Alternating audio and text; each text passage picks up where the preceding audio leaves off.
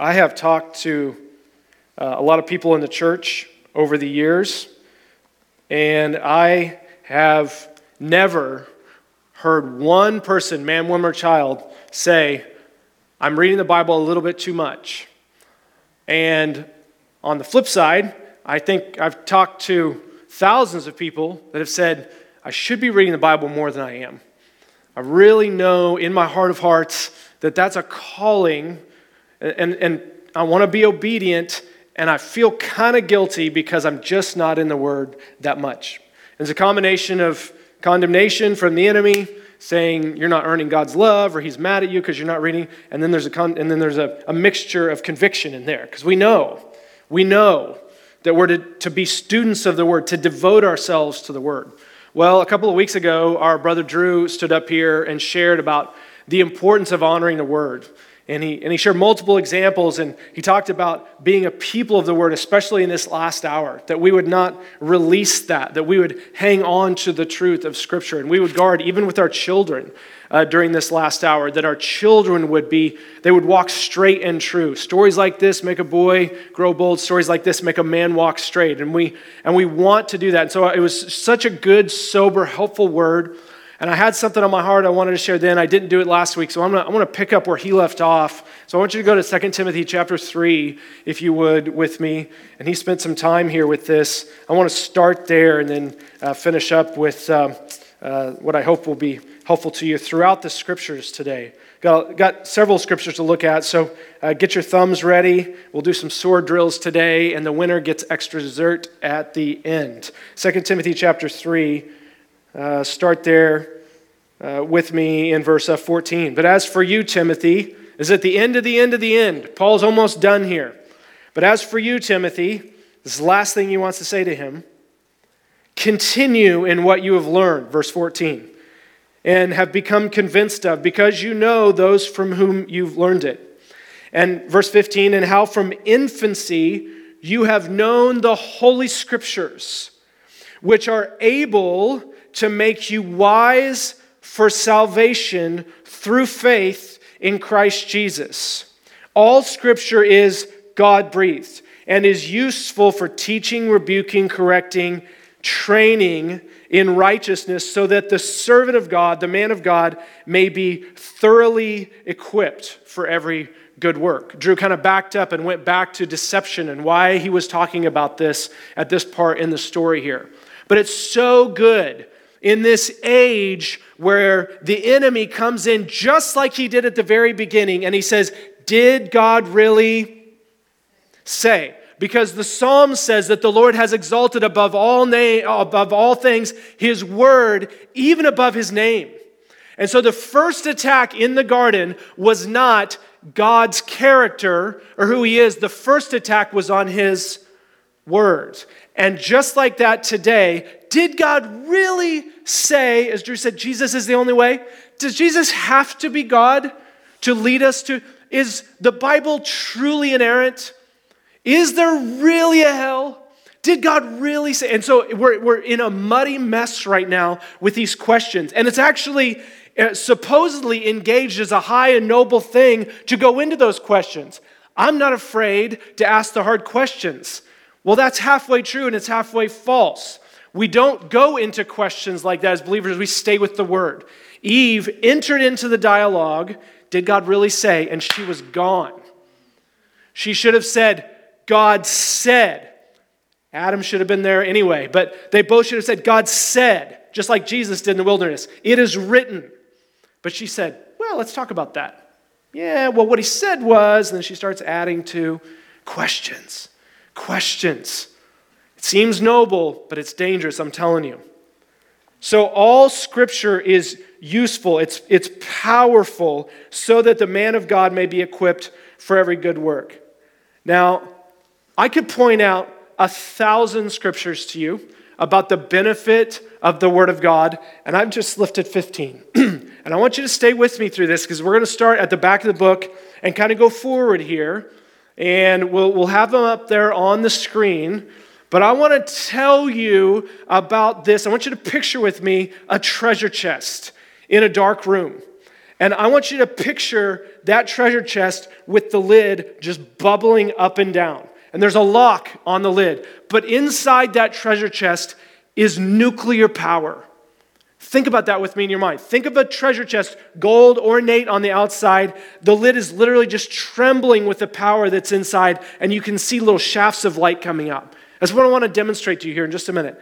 This book, I love my Bible. Don't you love your Bible, guys? I love how it tastes. It's like honey. I didn't used to love my Bible, but I love the Word of God. This is a living book. It's actually a collection of 66 books, but it's a living document. I don't read the Bible, the Bible reads me, right? I don't unpack the Bible, the Bible un- unpacks me. It's a dangerous book, it's a powerful book. This thing is living and active, sharper than any double edged sword. We so honor the word. So go with me to Deuteronomy chapter 32. If you don't want to flip there, just listen to this. Take to heart, verse 46. Deuteronomy 32, 46. Moses says, Take to heart all the words I have solemnly declared to you this day so that you command your children to obey carefully all the words of this law. I hear pages turning, so I'm going to start over because it's worth it. Take to heart all the words I have solemnly declared to you this day, so that you may command your children to obey carefully all the words of this law. Listen, they are not just idle words for you, they are your life. By them you will live long in the land that you are crossing the Jordan to possess. Not idle words. These words are actually living, they are your life. It says after that, you remember in Matthew chapter 4 man does not live by bread alone, but on every word that proceeds from the mouth. They're your life in Deuteronomy 32, they're your food in Matthew chapter 4. You feeling hungry inside spiritually? Are you feeling a little bit dead inside spiritually? What's your time in the Word like? How many minutes a day? How many minutes a week? How many minutes a month? What's the intake like? I wonder if that's an answer for you and for me today. Look with me in, in Luke chapter 16. The requirement of the scripture is that it be listened to. This is a powerful passage. We're talking about the rich man and Lazarus here, Luke chapter 16. The rich man says to Lazarus in verse 27, I beg you, send Lazarus to my family. He's begging Abraham, sorry. The rich man is saying, Send Lazarus to my family, for I have five brothers. Let him warn them so that they will not also come to this place of torment. Abraham replied, They have Moses and the prophets. They've got Torah. They have the writings. They have that. Let them listen to them. Let them listen. No, he says, no way. Father Abraham, but if someone from the dead goes to them, they will repent. And then he says one of the most fascinating, powerful, amazing verses in the entire Bible about what you're holding in your hand, right here. If they do not listen to Moses and the prophets, then they will not be convinced even if someone rises from the dead. Even someone named Lazarus, right? Rises from the dead.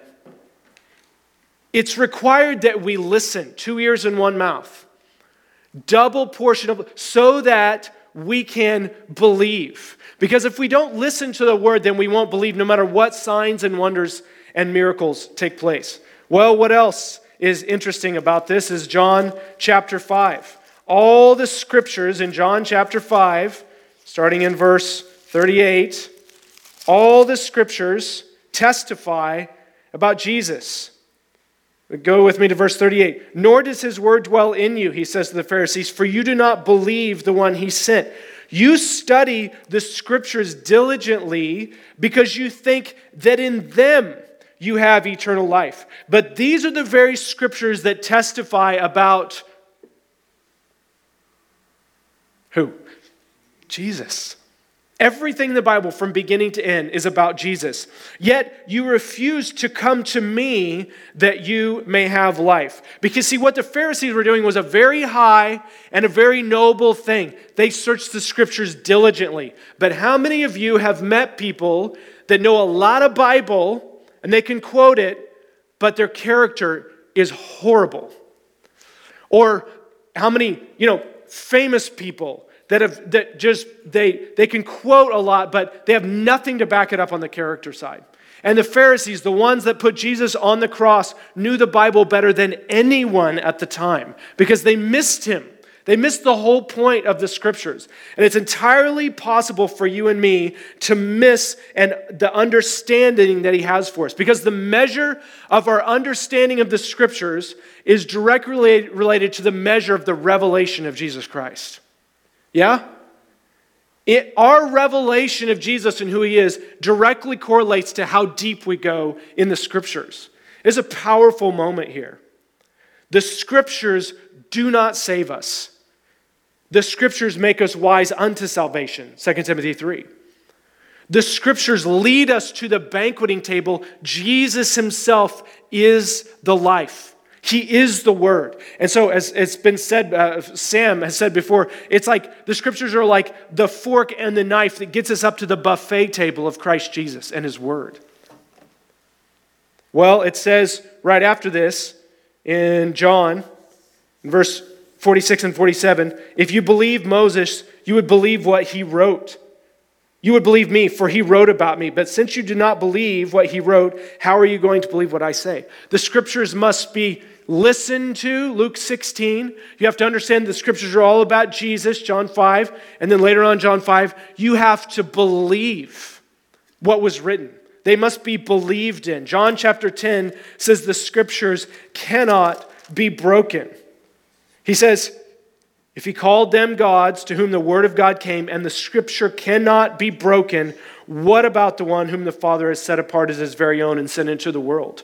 Not one jot or tittle will, will disappear from the law until all things are fulfilled. This, let every man be called a liar, and let God be true. The scriptures through and through cannot be broken. The scriptures, Acts chapter 7, are living. I said that earlier. It's living and active. It says here in Acts chapter 7, verse 38 when he was in the assembly in the wilderness with the angel who spoke to him on Mount Sinai and with our ancestors, he, Moses, received living words to pass on to us. Not idle words, but living words. Words that change us, words that unlock the mystery of life. Again, I'm describing this treasure chest right here. Stay with me. Nuclear power inside of this. The word, Acts chapter 7, verse 53, it says, was given through angels. It's confirmed again in Hebrews. It's given through angels. In Galatians chapter 3, it was imparted to Moses on the mountaintop. Acts chapter 17 talks about the Bereans. The word must be received with eagerness and examined daily to see if it's true. The Bereans were more noble, it says, than those in Thessalonica because they received it and they examined it. That's the word. Acts chapter 17 says, there are source of reason and logic. Paul reasoned with them from the scriptures. Acts chapter 19 says the word of God increases and spreads widely and grows in power and it prevails. Romans chapter 15 says the word teaches us endurance. It provides encouragement, the word gives us hope. 1 Timothy 4, just what we did, it says the word should be read publicly. And 2 Peter chapter 1 says, The word was written not by the opinion of man, but it was written by men carried along by the Holy Spirit. It was penned by the Holy Spirit. 15 things. I could have said a hundred more. Your word is a lamp unto my feet, a light unto my path. The unfolding of your word gives light, Psalms 119. How can a young man keep his way pure? By guarding it according to your words. The grass withers, Isaiah 40, and the flowers fall, but the word of the Lord endures forever. Hundreds and hundreds and hundreds. And we all know this, and yet we say to each other, I should be reading the word more. I know I should be reading the word more. I give myself minutes a day, if that or minutes a week in the words. Because the Word is boring. And it does not capture our attention and our affection.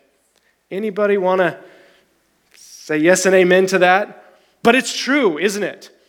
If I paid you $100,000 for spending 15 minutes in the Word the next seven days, and on Sunday I paid you a check for 100,000, you would do it because you value that much money for a 15 minute investment. So when we see the Word for what it is, better than gold and silver, the psalmist says, then we actually go devote ourselves to that. But if it's boring and we see it as a dusty book, then we don't give ourselves to it. And that's the truth. I've lived there.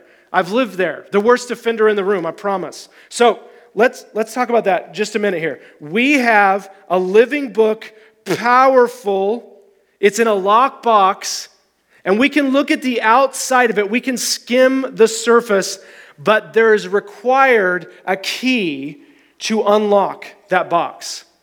And this is what I mainly want to talk about today. We have been given precious words, just like the Pharisees had.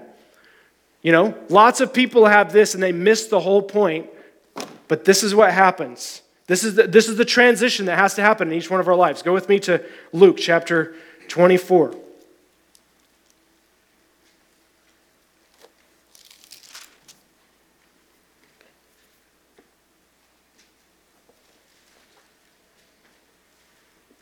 Go to verse 25. They're talking about Jesus, how they didn't see him. They're on the road to Emmaus. They said, We didn't see Jesus. He didn't do what he said he was going to do. And then Jesus says to them in verse 25, How foolish you are, and how slow to believe all the prophets have spoken. Did not the Messiah have to suffer these things and then enter into his glory? And beginning with Moses, verse 27, and all the prophets, he explained, he interpreted, he translated to them all that was said in the scriptures concerning himself. All the Bible about Jesus. I would love to have heard that sermon, by the way. I don't know about you. I don't know where he started, but I'd love to hear that. It's probably good we didn't because we'd spend all of our time on. Anyway, as they approach the village, they, they, they urge him to stay with us, and he does. Verse 30 When he was at the table with them, he took bread, he gave thanks, he broke it, and he began to give it to them. Then their eyes were opened, and they recognized him, and he disappeared from their sight. And they looked at and they asked each other, Were not our hearts burning? Within us while he talked with us on the road and opened the scriptures to us? Well, a little while later, he appears to them, he appears to his disciples, and he says, go to verse uh, 44. This is what I told you I was still with you. Everything must be fulfilled that's written about me in the law of Moses and the prophets and the Psalms. There it is, everything about Jesus. And then, verse 45, he opened their minds so that they could understand the scriptures.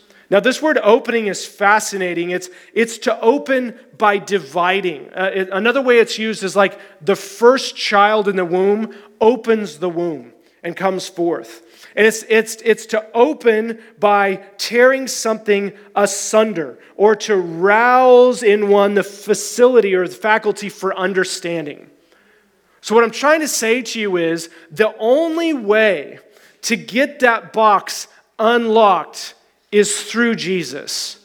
He is the one that must open our minds to understand the scriptures. Look what he did here. He opened their eyes. When he break the, breaks the bread, he opened their eyes and they recognized him. He opened their hearts. Verse 32, they said, Were not our hearts burning within us when he unpacked the scriptures to us on the road? And then in verse 45, he opened their minds to understand the scriptures. What does that mean? It means we're closed up. And there's nothing that's going to get out or get through until Jesus unlocks that. That's my story. That's what happened for me. Raised in the church, heard a thousand sermons, read my Bible a lot, had no idea who Jesus really was. And it wasn't until August of 2004 that a man sat down with me and taught me to see Jesus in the scriptures. He taught me to do it. And all of a sudden, it became like an exciting journey for me to go deeper. And I began to devour the scroll little by little by little, line upon line, precept upon precept. And then it was when I was 25 years old. I'm sitting in a prayer room, and Dr. Coons is sitting in there, and he gives me a prophetic word of encouragement. He said, I see a vision of buffalo on the hill. There's only a few of them. They're good bison, but there's only a few. But the next vision I see is the hill is covered with bison.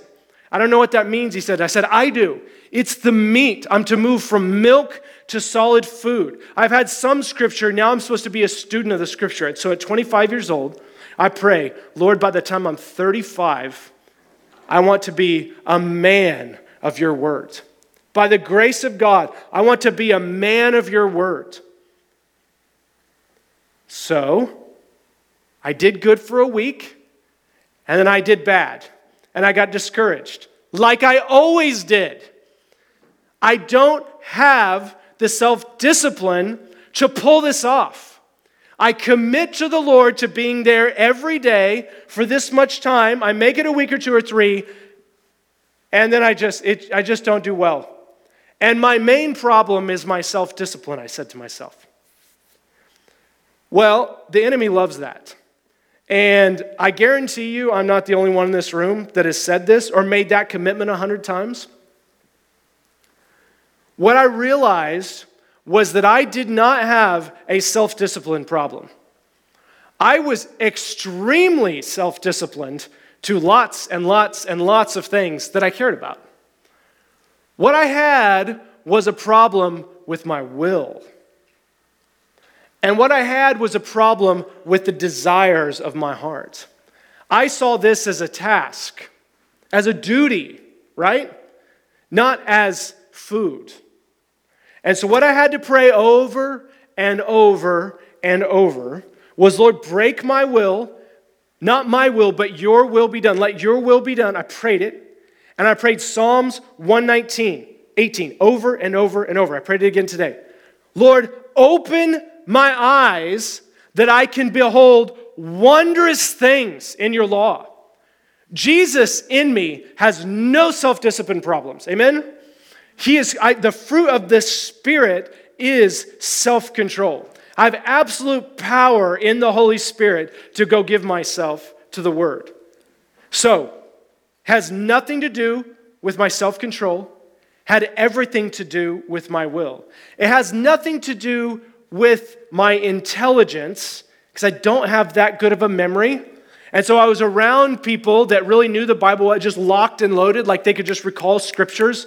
And my mind didn't work like that. I would have to write notes to remind myself where scriptures were. And I really was down on myself a lot about that. I don't have the mind of like an intelligent student here. I'm not very good at remembering this. I'll read it in the morning and forget about it in the afternoon. And it has nothing to do with that. It has nothing to do with my intelligence and everything to do with my availability. In fact, what I've found out is the Lord prefers the weaker ones. He prefers the ones that are like, hey, I'm weak and I need help, but I'm showing up every day. And I want you to transform me from the inside out. And what happens? Behold, I got his word in my heart, and I started remembering better. He made me wise unto salvation. It has nothing to do with your perfection, and it has everything to do with your simple obedience. Guys, why couldn't Achan stand in front of his enemies on the field of battle? Anybody remember? Because he what was buried? under his tent. Remember? The robe and the gold and the from from from this beautiful the, from Babel from from Jericho he stole what was devoted to destruction. So he couldn't stand in front of his enemies. What's required is not perfection, but we talked about this last week. If there's hidden sin in your heart, then you're not going to be getting a lot out of this book, no matter how much you serve and effort and try. If you're battling right now to just simply obey, then the Lord's like, just say yes to me. And I will unlock mysteries to you that you've never dreamed of before.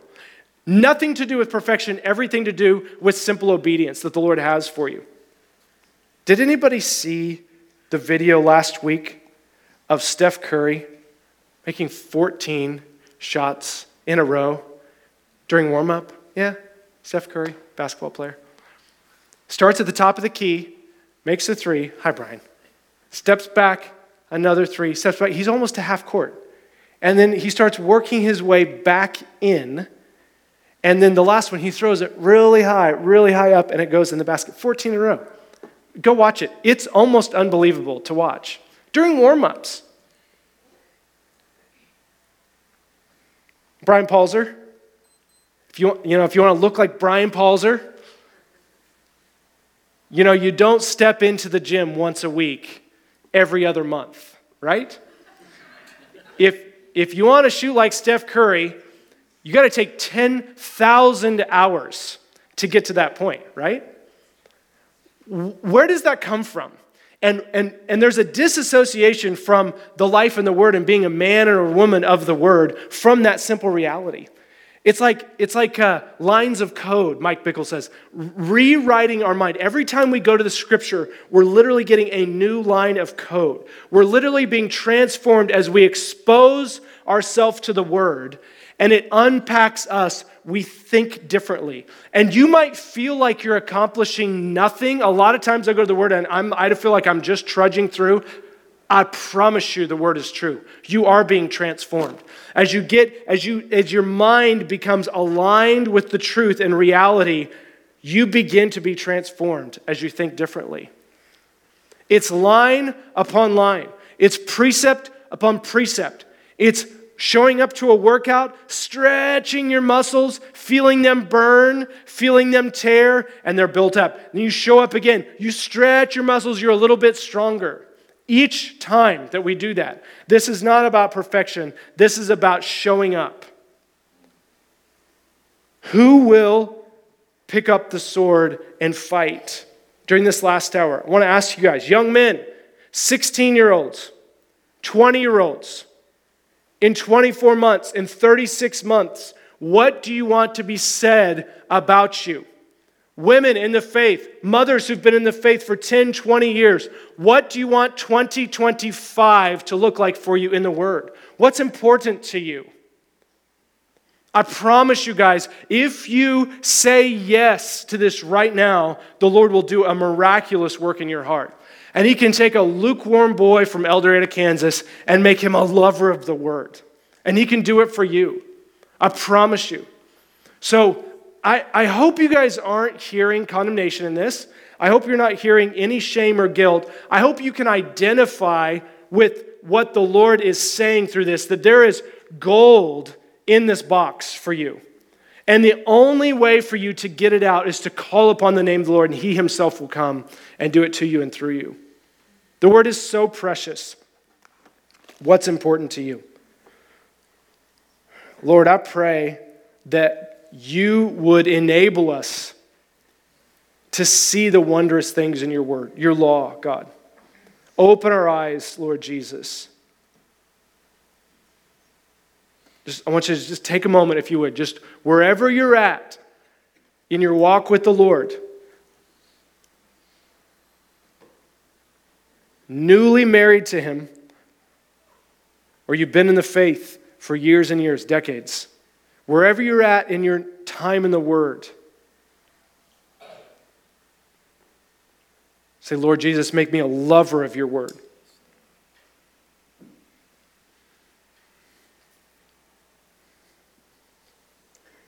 I pray, Father, for, I'm praying especially for young men in here, Lord, to pick up the sword and to fight.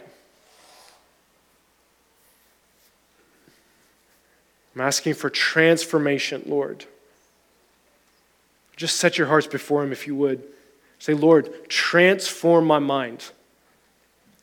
Let me long for your word in a deeper way. Let me desire it.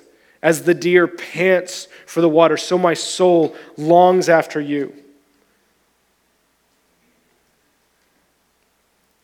Blessed is the man, the woman who meditates on your word day and night.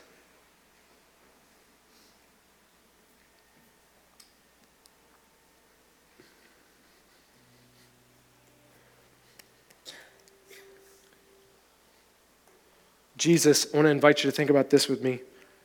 Jesus is a classroom, and it might be in a seat in your office, it might be a chair in your bedroom, it might be at your kitchen table, but Jesus is the masterclass instructor.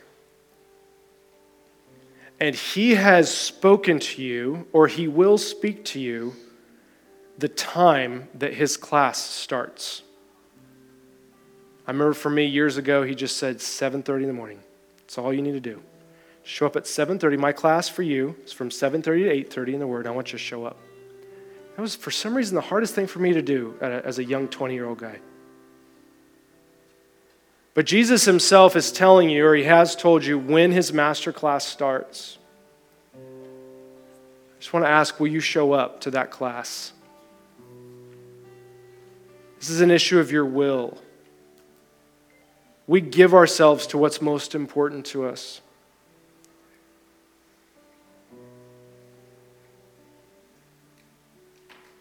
He will unpack the scriptures to you. If you devote yourself to being a student of the Word, Jesus Himself will make your heart burn inside of you.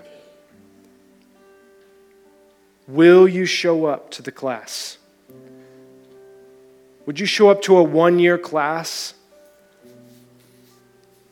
between March of 22 and March of 23? Would you give yourself to showing up to that? I promise you the Lord will change you. He'll set you free.